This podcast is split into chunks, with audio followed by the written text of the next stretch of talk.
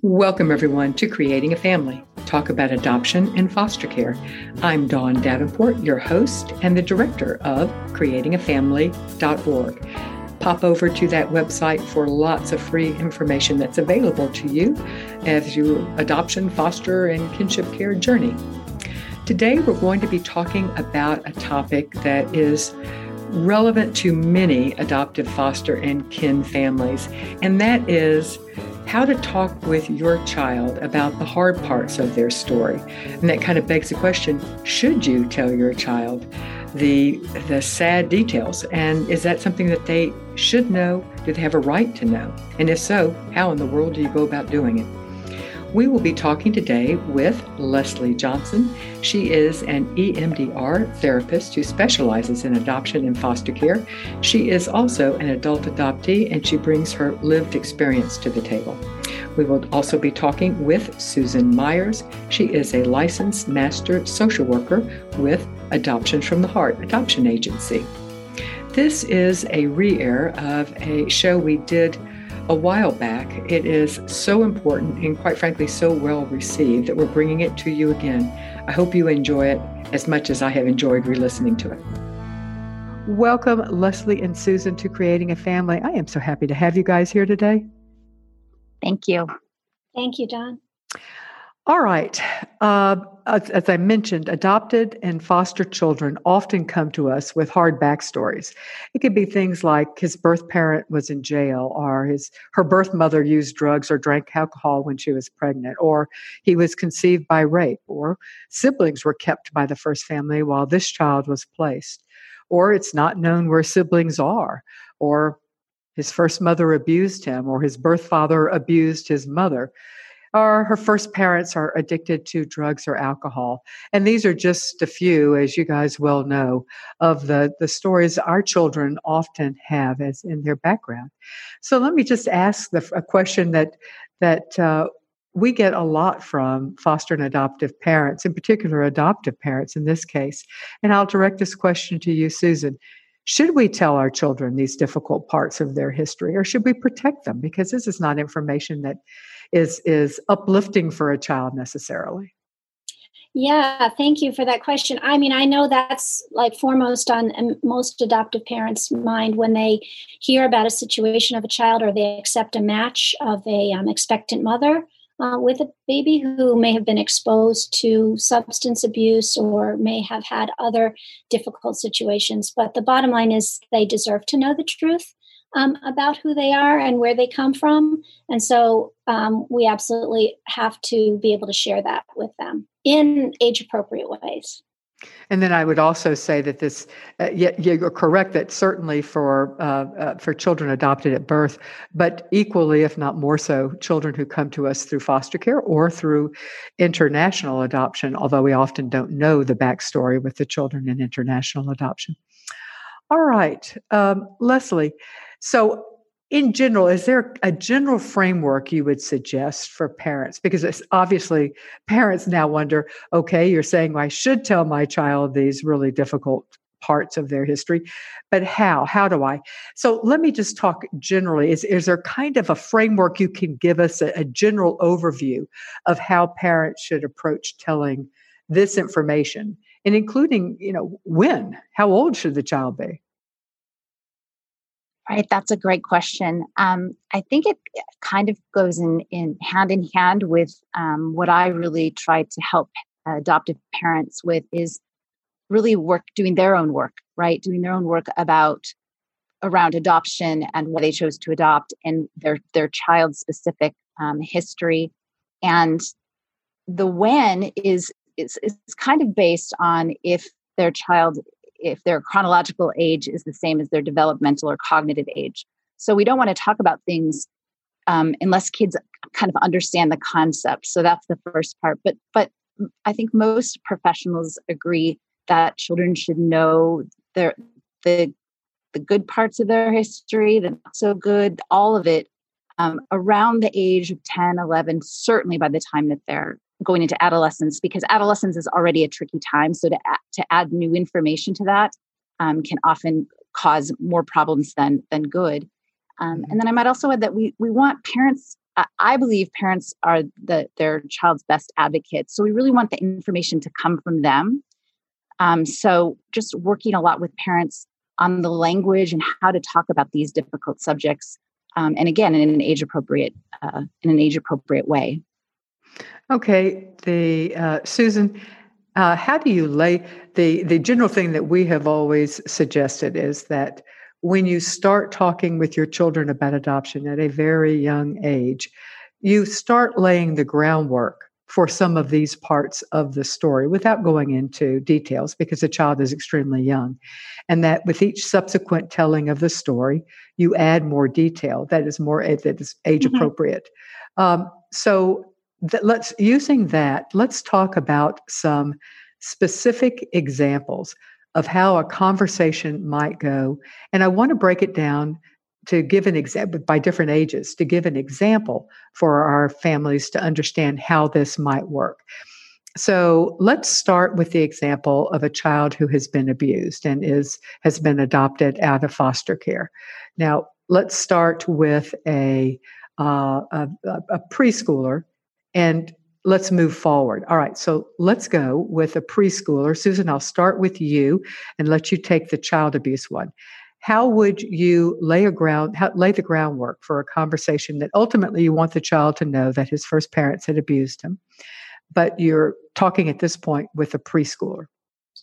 Well, I think it depends a little bit on the age of the child, you know, when they were placed for adoption. Um, so obviously, if a child was with their first parents for two or three years, they know that they were abused, right? I mean, even if they don't like have conscious, you know, even if they can't talk about it, even if they can't verbally talk about it, they have memories um, of being unsafe. They have memories of how it felt not to be taken care of or to be hurt, right? So this the answer I, I'm having a little trouble with the answer, you know, depending on how old the child is. But if I'm going to try to be very general about it, with preschoolers, mm-hmm. um, mm-hmm. we always want to just make sure they know why they couldn't be raised by their first parents. That's mm-hmm. that's really all. And um, my advice is to keep it simple. Um, okay. Your mom and dad couldn't take care of you. Um, they couldn't keep you safe. So the judge which is what happens in a foster care situation, the judge decided that you needed to be in another family where you could be safe and you couldn't be hurt. And so that's just really the bottom line, kind of basic, mm-hmm. simple mm-hmm. thing that I would, you know, generally recommend starting with. But okay. um, like Leslie said, the cognitive age or the, you know, the, mm-hmm. the, the emotional and developmental age of a child is often really different from their chronological sure. age. Okay. So now we're talking about, we, have given a, uh, you've laid the groundwork by saying your parents weren't able to protect you and take care of you. A judge made sure that took placed you with us so that you would be safe. Now that's that's the groundwork that you have laid with your say three or four year old. Now you've got a six or seven year old, you know, very early, first, second grader. How, what type of detail would you add to that story? Uh, Leslie, let me, let me switch to you now. We're still talking about child abuse. We have laid the groundwork with our three or four year old. Now our child is six or seven. We're wanting to add a little more detail. Can you walk us through an example of how you, what language you might use for, say, a early, you know, early elementary, six or seven year old? Sure. And again, we're trying to give specific language to kind of a general idea, but I'll do my best on that. And, and I think this age, um, it's important to, to note that the parts of the brain that allow for a more nuanced understanding of concepts is beginning to develop. So kids up into the age of four, five, six are very literal. Um, five, six, seven, they're beginning again to understand their the, the more nuanced and layered meanings of things. So this they may ask more questions right? So we're mm-hmm. still keeping it age appropriate. We're talking about you know your first parents. I always encourage parents if they know the names of of their kids first parents to use those um, usernames you know tom and sarah couldn't care for you or any child when when you were born. They couldn't keep you safe. And the adults made a decision for you to come and live with mommy and daddy. Um, so again, you're you're taking the onus off of uh, the child. So children are are egocentric by nature, so they think that things that happen are often the result of something they did or didn't do. So mm-hmm. kids at this age, while they need the, again the framework of the facts and what happened, they also need to be reassured that they had they didn't do anything to cause the separation. Okay. At what point are you going to introduce the concept that your first parents abused you? That it would be, I think this would be the, around the time when they could understand that, right? So it's a parent's job to keep their children safe, and your your first parents weren't able to do that um, it's a, a parent's job to not put their hands on their child. Your parents made some decisions that, you know, put you in harm's way. And the adults, again, the adults needed to make a decision that you couldn't, you, you couldn't be parented uh, by them. Okay. And uh, to and to just add on to that, Dawn, that mm-hmm. um, I think children in that elementary, you know, middle middle childhood kind of stage can also understand you know the beginnings of anger how anger relates to behavior like when you get really mad you feel like you know throwing your toys or you know when you get really mad you want to slam a door and you know it might be something where you can start to talk to your child about your you know birth parents were having a hard time controlling their anger and mm-hmm. they took it out on you but it wasn't your fault mm-hmm. right mm-hmm. right Mm-hmm. Yes, children at that age absolutely understand anger, and also can introduce the concept that that's it's uh, parents' position to try to help their children deal with anger, and that maybe your first parents didn't have somebody who helped teach them that. Exactly, because I think it's also important to for parents to keep their bias out of it, and I think that's really hard if they know that their mm-hmm. child was harmed by their first parent, right? Mm-hmm. So, but again, we want to allow the child to grow up and grow into their history and make their own decisions. So, mm-hmm. giving the facts in any of these cases with as little bias as possible. Mm-hmm. That's really hard. That is really, really hard. hard. Really hard. Mm-hmm. Yeah. Yeah, it is hard. One of my favorite experts on this topic is Holly Van Gulden. Uh-huh. And we hand out a to all of our families in pre-adoption education an article that she wrote called "Talking About Difficult History." It's only four pages. It's got everything they need to know in the four pages. Um, but she talks about doing an exercise before parents start having these conversations. Right? Leslie probably mm-hmm. knows yeah. it. And doing yeah. this open-ended sentences exercise where parents can start to understand what their own biases are and what their own value judgments are about people who use drugs, about people who uh, go to jail about you know men who assault women. So i think it's really important for for parents to read a little bit and prepare before they launch into having those discussions. Absolutely. Uh, and i am familiar with that article. It's wonderful um, and so helpful. And again just you know emphasizing that when parents do their own work they they become their child's best advocate mm-hmm. Mm-hmm. and if the and so by the child uh, that's our uh, early elementary, but by the child time the child is leaving elementary school, at that point, you want them to understand that yes, you know, you were uh, the child was abused. You're, you know, let's say you were ended up in the hospital with broken bones, and uh, the hospital called uh, the child welfare and you were taken into foster care. So that's the type of information you would share all of that by the time the child is, again, we have to take the child's developmental age into account, but roughly, certainly before the child enters adolescence, roughly. By 12, the, yeah, yeah, roughly by 12. Uh, okay, excellent. Let's move to talking about addiction. So, a child is, whose birth parents struggle with uh, addictive disease, then they, the child needs to that is a factor as to why the child was removed.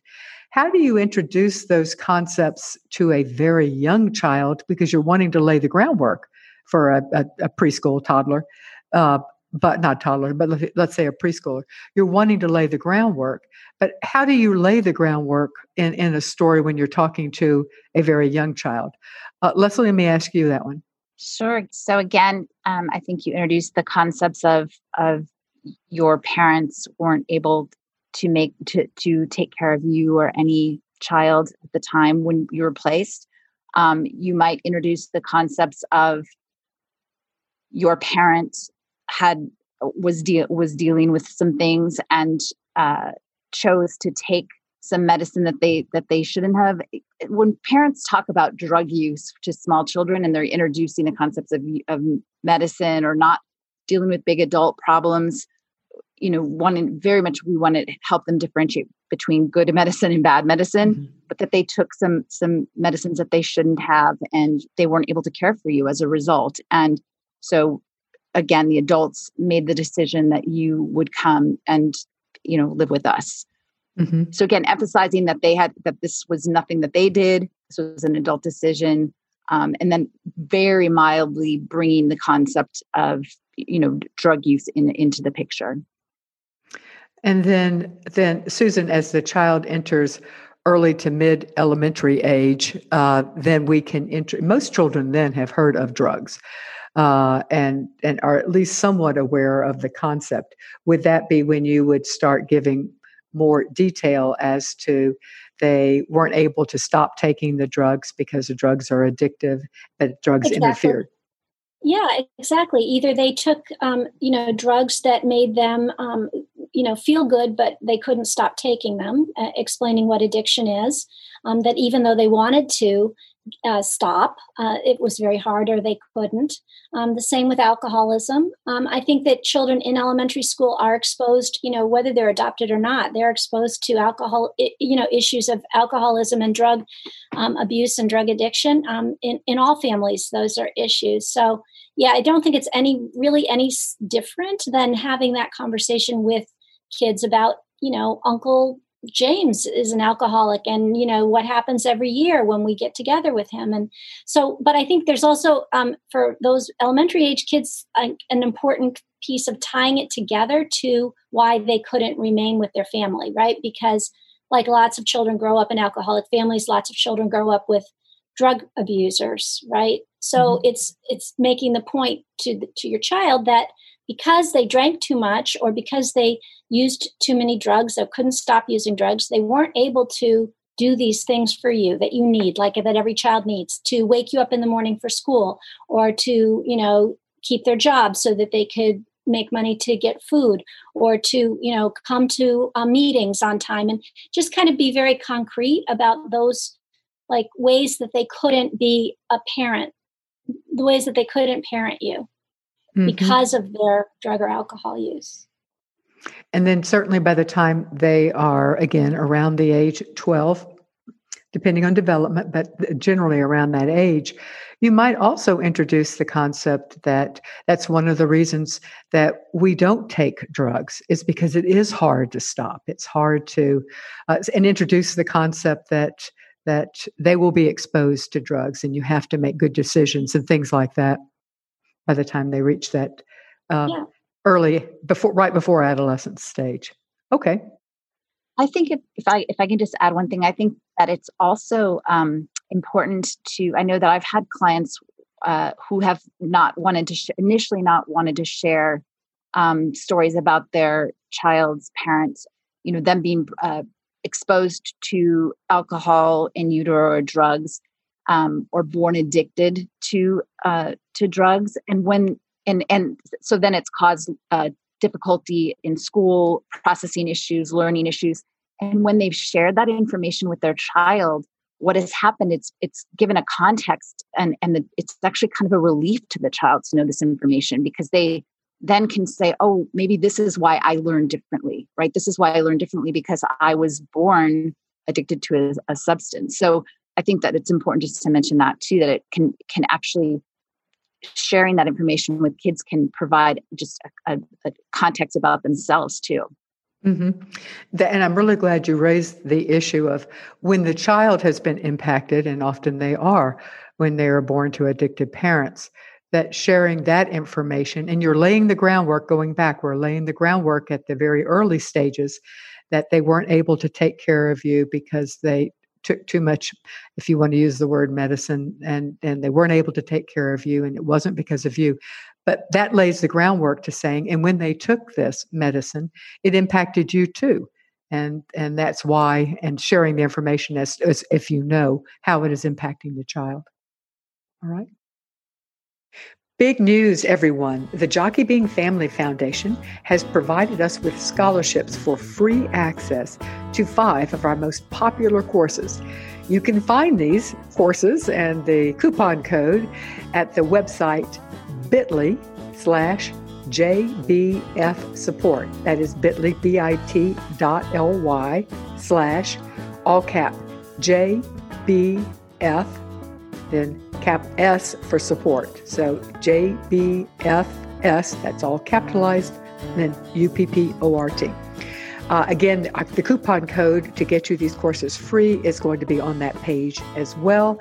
And the courses are Raising Resilient Kids with Dr. Ken Ginsburg, Raising a Child with ADHD to a Successful and Healthy Adulthood with Dr. Ned Hallowell, Unexpected Stresses for Newly Adoptive Parents, Practical Solutions to Typical Food Issues with Dr. Katja Rowell, and Parenting Children Who Have Experienced Trauma with Karen Buckwalter. Make sure you go to the bit.ly slash JBF support to get information on these courses. All right, now I want to move to the concept of life books, uh, which are often a tool that parents can use to fill in the details and you can be added to over time. They, these books can be added to over time. So I'd like to talk, Susan, starting with you about what a life book is and what should be included in the life book and and then we'll move into talking about how you can include some of these difficult topics uh, in a life book to help give more context to your child but let's start with what is a life book Sure. So, um, a life book is just a visual depiction of your child's life before they came to be with you. It's not really a photo album, but sometimes it looks like a photo album. Uh, it's a way of explaining your child's story and of collecting pieces of information to to share with them about their birth, about their birth parents, um, and about all the events that happened to them before they came to be with you, before they came to be part of your family. Um, life books have been done in all different ways. Um, I know I did some for my children who were adopted internationally. There are pre made books where you just, you know, kind of add to the pages like a scrapbook, but other people choose to make a binder and um, you know put uh, plastic pages in the plastic uh, sleeves in the binder and then fill it with information. But it should basically help your child understand you know where they came from who who they were and so all the little mementos of their life from their birth certificate if you if you can get it um, to the details of you know the hospital where they were born and and the details around their birth um, and then where they lived if they lived in foster care if they lived in multiple homes before they came to you. All those should be um, in the life book. And it's really a project. I mean it's i don't think it's um it's not something you just sit down and do it you know one night. It's it's a it's a work in progress.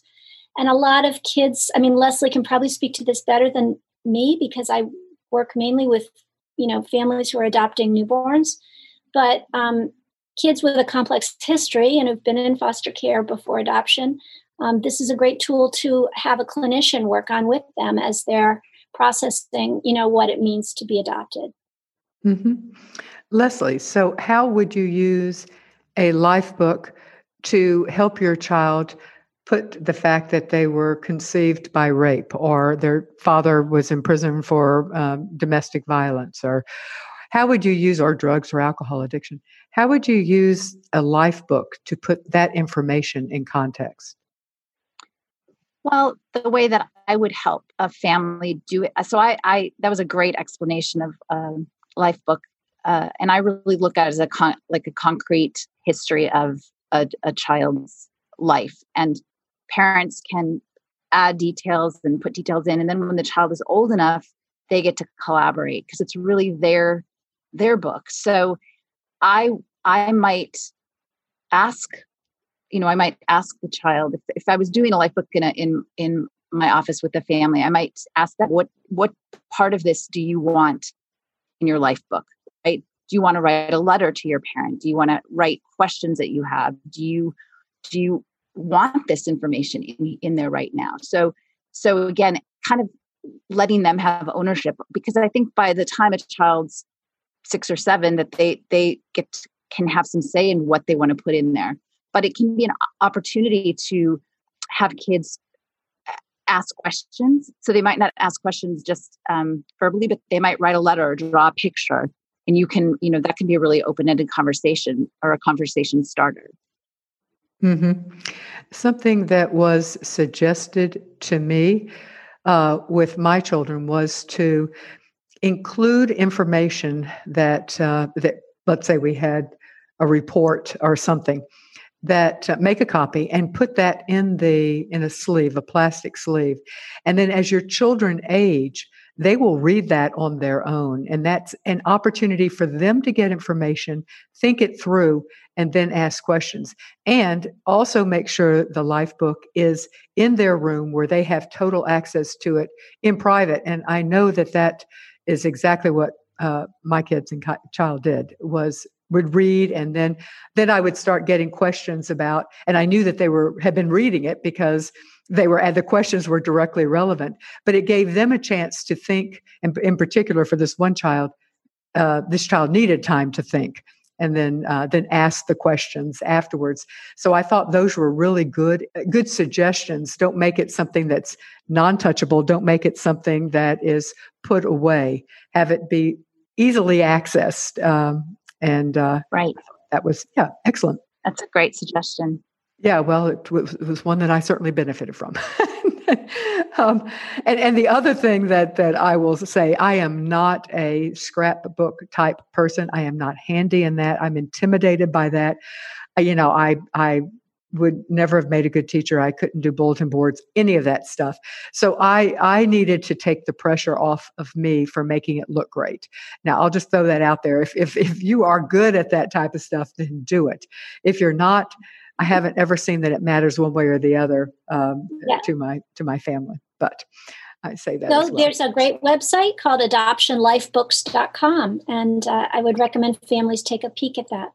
Yeah, that's a good suggestion as well. And there's also books uh, um, uh, that are available for how to uh, build life books, and we will link to some of those as well. All right. One of the questions that I think is particularly hard, one of the backstories that is particularly hard for adoptive parents to understand how to deal with is the as the story of if the if the information comes to them that from the birth mother that the child was conceived through rape. So, Susan, I know you work with domestic mm-hmm. infant. How mm-hmm. is a parent, what type of, that just seems like such difficult information. So, how would you share that information with a child? Well, like st- t- like you said before, you know, starting with the the preschool time and setting the framework and keeping things very simple. Um, you're, you know, you're going to want to be telling your child about who their birth parents are, and um, at that very basic level, at three years old, we would say we don't know who your birth father was. Your birth mother and your birth father didn't know each other, or they didn't uh, get along with each other. So it's just that simple. When mm-hmm. there's, you know, a few more years added on, right, four or five years, and they're in middle childhood, um, I think parents can talk about the fact that they didn't love each other, um, or that they met but they didn't stay together, um, that it wasn't a good relationship. But I think that's going to partly depend on the child's understanding of where babies come from and how babies are made, right? So it's going to depend a little bit about what they understand about sex. So, you know, that's a very individual thing for families when they have those conversations about the birds and the bees. But by the time the child is, you know, obviously 10 or 11, um, I think most are going to have that understanding. So parents can talk about the fact that um, she had sex with him and she didn't want to, or she had she was forced to have sex with him, um, or that they had sex but they weren't making love.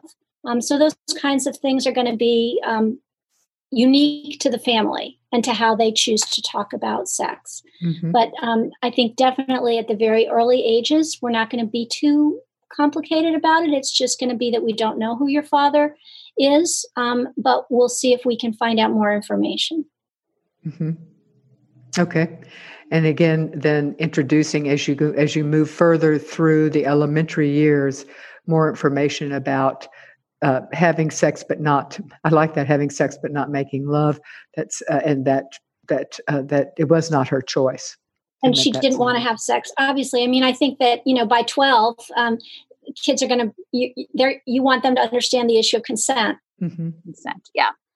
That's what i was going to add. That was so well put and the only thing i would add is that you also would begin talking about consent right? So you know to little kids we're talking about you know who touches our body and permission to say no and then as you, as you evolve l- later you know just talking about consent to sex you know mm-hmm. no means no and and then again that gives a better context too. So but i i think i agree with everything susan said it, one of the things that seems important to me is at some point we want our children to know that they are not doomed to make their parents' mistakes, that this was a choice uh, and they have a different upbringing and they can make different choices.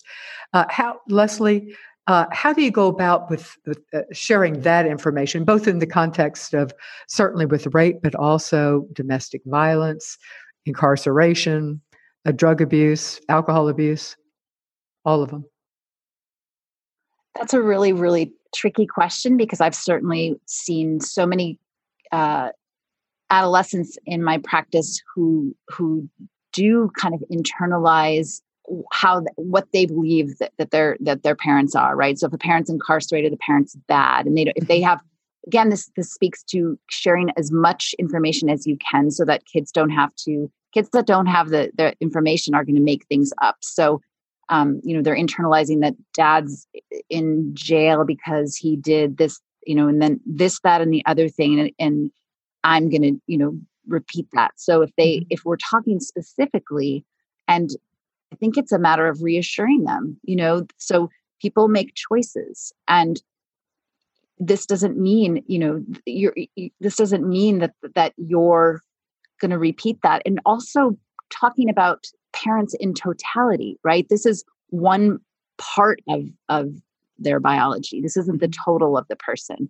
So balancing it with other, you know, other parts of their story. And again, and this is very hard, but parents having as little bias as as possible. Mm-hmm. Um, and letting their child develop their own sense of who their parents are and their own their own truth. Um, mm-hmm. Um, and again, that's hard. It's really hard for parents. Mm-hmm. Yeah, that is hard. That is hard, but we want our children to believe in their own fundamental goodness. Uh, right. And if they, if you, uh, if you demonize their birth parents, that makes it harder. Right. And I think parents can sit with their with their child's pain and sadness and and not not try to fix it or, or their their disappointment. Right. So um, not try to fix it or or provide too much um, you know too much reassurance. I mean we're going to reassure that you don't have to you're this does not mean anything um, about your the trajectory of your history. But i think also they can just sit with their child and let their child have whatever feelings they have about their their truth. Mm-hmm. I think, like Leslie said, it's really important to have it in the context of, of the whole person, um, so so that they know that their birth mother is more than a drug addict, or you know, their birth father is more than a you know person who steals cars or whatever you know mm-hmm. has happened, um, and so they get so parents start really young with giving them all the information they have about their birth family and working really hard with the agency or the or the system that you know was taking care of the child to gather all that information to find out what their talents are to find out what they look like you know if they haven't seen them for a few years um, to find out about their ethnic you know their ethnicity you know and just all the little pieces of who a person is so that the child grows up knowing that they came from these people and these people aren't just people who got in trouble mm-hmm. Mm-hmm. yeah that's a great way to say it the totality is greater than the one thing that we're talking about now which is that they are in jail or that they uh, died of a drug abuse uh, that's only one part of them. They were also a musician or a great basketball player or, you know, couldn't carry a tune in a bucket, that type of thing. You know, the, the if you can get that information. Or they love to eat pizza, or, mm-hmm. you know, they love to, um, you know, play with uh, dogs. I mean, any of those mm-hmm. little pieces when we're working with um, expectant parents and birth parents in our agency, we have them try to fill out a questionnaire that gives all of those background um, mm-hmm. all that background information and it asks mm-hmm. a ton of questions so that parents can use that in the life book. They could keep that questionnaire. We give it to the adoptive family so they can keep it for the child. They can read it in their life book as they grow up. Mm-hmm. great idea. And now for a moment for something really important. Believe it or not we have been doing this show for 13 years. And if you've been listening for any of that time you know that we support all types of family building in fact, we pride ourselves on an unbiased approach. What is right for you is not necessarily right for everyone, and vice versa. We want to educate and support you on your journey. But longtime listeners know that I have a special place in my heart for special needs adoptions. And by special needs, I mean those children who, through no fault of their own, face special challenges in life caused by early life trauma or prenatal alcohol or drug exposure or diseases or birth defect. One of the best ways we can help a child heal is to help their parents be better parents when parenting their special need. Creating a Family is doing just that through our Special Needs Parenting Scholarship Fund. This may not be your journey to creating your family, but you can help a vulnerable child by helping us help their parents. Please make a $20 donation to provide one of our 65 plus courses to a parent who is doing the hard work of helping a child heal. Go to creatingafamily.org slash scholarship to make your tax deductible donation. All right, now we're moving to another hot topic, and that is oversharing. We're going to talk about. We're going to start with. Uh, let's let's be honest. Oversharing can happen with both the parents and the child, but we're going to start with what I call parental oversharing, and it is it is so tempting when your child is an infant or a very young child to tell people private information. And I, I feel so strongly that, and it's it's because the child is not understanding it, and there's just a host of reasons. Partly you're doing it because it's it's interesting to you that okay, this child was uh, was addicted at birth, or this child was taken away because they had you know three broken bones, and that's information that in some way puffs up the adoptive parent, but doesn't necessarily, but, but can be detrimental. Uh, so let me ask Leslie, starting with you. Well, why should adoptive or foster parents avoid sharing detailed information outside of the outside of their family? Well, I think one main reason is the child can't give consent right? The child can't give consent. And really, what they may be sharing, while they think they may be sharing the, their child's story, they may be sharing their version of a story, right? Mm-hmm. Their version of their family story or their story. And I think it's really important for parents to be really mindful of telling their child's story. Why are they telling it? And thinking, you know, thinking forward what might be the outcome of them tell, sharing the story right so what might be the outcome to their child um, so just being very careful about not only what they tell but who they tell and really asking themselves why why they why they need to tell tell the story and share those mm-hmm. yeah we tell people that once you've told something you can't untell it and people exactly. do not forget i have told this story before but i will tell it again of a um, a child who was adopted in infancy, and uh, his birth father was in jail for, I think it was auto theft. And the parents had uh, long when when they the ch- parents shared the information that the child's birth father was in jail for auto theft, and when and this little boy had done some shoplifting, and the grandmother was telling the story to her neighbor that the mother had taken the little boy back to the store, made him give back, and made him pay for the uh, give the back, had to pay for the candy. And the neighbor said, "Well, what did you expect? He came from you know he came from trash. He came from thieves. That's what he's going to be." The neighbor had heard that story ten years before, had not forgotten it, and in her mind that's how she viewed this child. And that information, if it had not been shared, it would have been, oh, well, children at that age do have sticky fingers. It's a good thing she brought them back to the store and took care of the problem. Um, any thoughts on uh, on Susan that you would like to share about the idea of parents sharing a lot of detailed information when their children are young. They don't tend to do it, I will add, as children get older. It's when the children I see more often when the child is very young. Yeah, I mean, I think it comes out of their excitement and their happiness about finally adopting. If this has been, you know, something they've been wanting to do for a long time, and um, also wanting to satisfy the curiosity of their friends and family. But um, I just they they just need to not do it. mm-hmm. You know, really, it's their child's information, and this, uh, you know, I think if if parents are getting good pre-adoption education, this is something that's going to be talked about um, that your child's story is their story and you can't control information once it gets out, like you just mm-hmm. illustrated um, so well.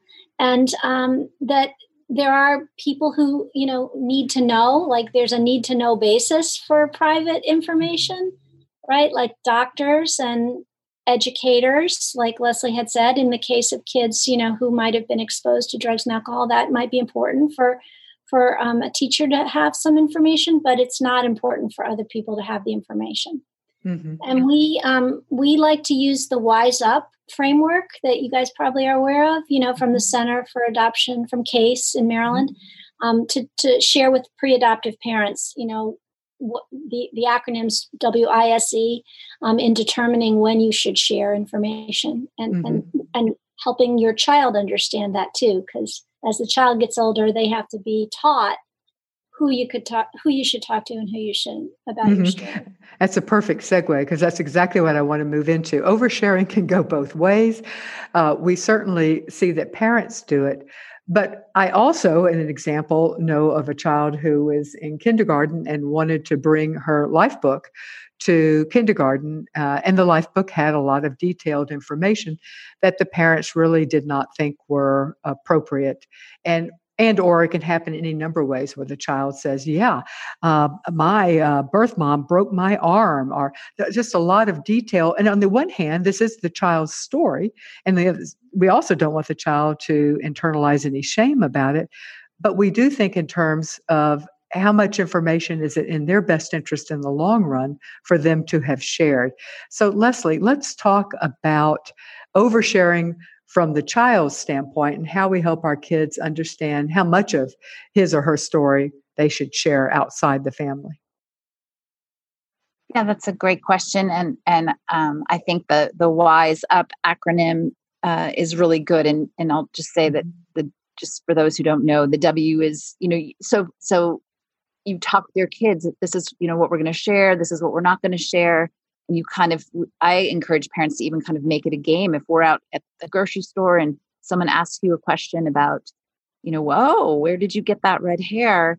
Um, or who, you must look like your dad or you know people do make those comments like what are we going to say? So we can have a signal. Are we going to walk away or ignore? That's the w. Are we going to say it's you know it's private? I don't have to, to answer. We going to share something about your adoption story, or we can educate about adoption in general. So, this empowers children to feel that they have a sense of control over parts of their story that they want to share. And it also um, prevents them from being feeling feeling ashamed or embarrassed and being put on the spot. Mm-hmm. Um, so, t- to more directly answer your question about about families talking with their kids about what we're going to share, I think that can be in the the bigger context of of adoption related issues and and birth story issues and just just what do we talk about? What do our what does our family choose to share with others in general? So uh, just having that kind of conversation. So so some things we talk about just as a family um, and some things we we can share you know with our friends and then some things we can share with you know the, the next the next ring of the circle Mm-hmm. But I think it's just it's just parents really having those conversation open conversations with their kids and kind of collaborating on what we what we want to share and what we don't want to share. And and the things that we don't share to our friends or that, you know, to our classroom doesn't mean that we're ashamed of them. It's just that we're keeping those things private for right now. Mm-hmm.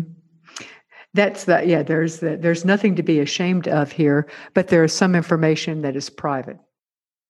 Right. Mm-hmm. Right. And again, using it in the context of other things, you know, doesn't just not adoption related or birth story related, but, you know, we might not share that, you know, certain things that, you know, little brother does or certain, you know, certain things that that it, you know if there's i'm trying i can i'm not thinking fast on my feet but just other things in the family that are that are just kept that are just kept in the family well, okay, wetting the bed. You don't share that your uh, right. your older sister still wets the bed because that's that's not yours to share, and that's that's something that right. we keep private. There's nothing wrong with her doing it, but we don't we don't share that. That's not for you to share. Right. Right. Okay. Thank you. I'm just yeah, I'm not thinking quick on my feet today either. All right, Susan, I will. Uh, any last words? I will give you each a, an opportunity for last words to talk to adoptive and foster parents about how to share the difficult parts of their child's uh, pre-story before they come to came to you. I can't think of anything really except for preparing yourself, you know, like, and Leslie said the same thing. Um, these, like, thinking about this should begin when you first start thinking about adoption, right? It shouldn't be like five years later when mm-hmm. you say, oh, I think we need to have a conversation with Ashley about, you know, where she came from. And so, you know, it's really preparing and thinking about it when you start the adoption journey and it should be part of the adoptive parents' education. Um, mm-hmm. as I said before, whether they're getting that from their agency or they get it online through a provider, because there's certainly some excellent online education um, you provide it as well as a few others, um, and doing their you know doing their homework about how we're going to have this because I mean it's it's not normal anymore, not typical anymore. I guess is a better way to put it for there to be a child who's placed who doesn't have some kind of difficult history. Mm-hmm. You know, I mean, even when we are looking at voluntary infant adoption, you know, voluntary newborn infant adoption, there's a reason why um, mm-hmm. the first parents aren't able to raise these children. So there's always going to be some sort of issue, I think, that parents need to get comfortable with talking about. Mm-hmm. And my favorite resource actually is a book called Telling the Truth to Your Adopted or Foster Child. Mm-hmm. I have it right here. Oh. Um, by Betsy Keefer and Jayne Schooler. So I always back to that book um, for you know when when you sent me your outline, I went back to look at it, and I've recommended it to so many families. Excellent resource, and Jayne has been has done courses with us. She's terrific. Yeah, Excellent. Okay, Leslie, any last words uh, from you as well?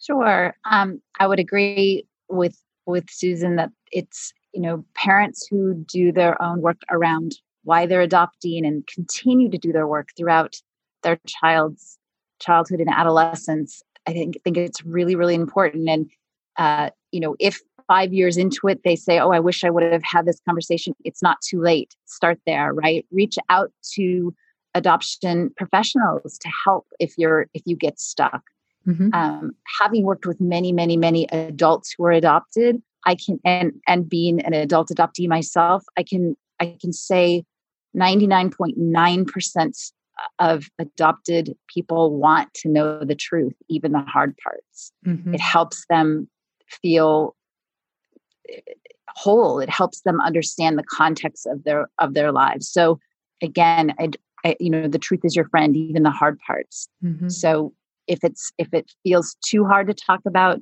reach out. There's so many resources that can help uh, if if parents feel stuck mm-hmm.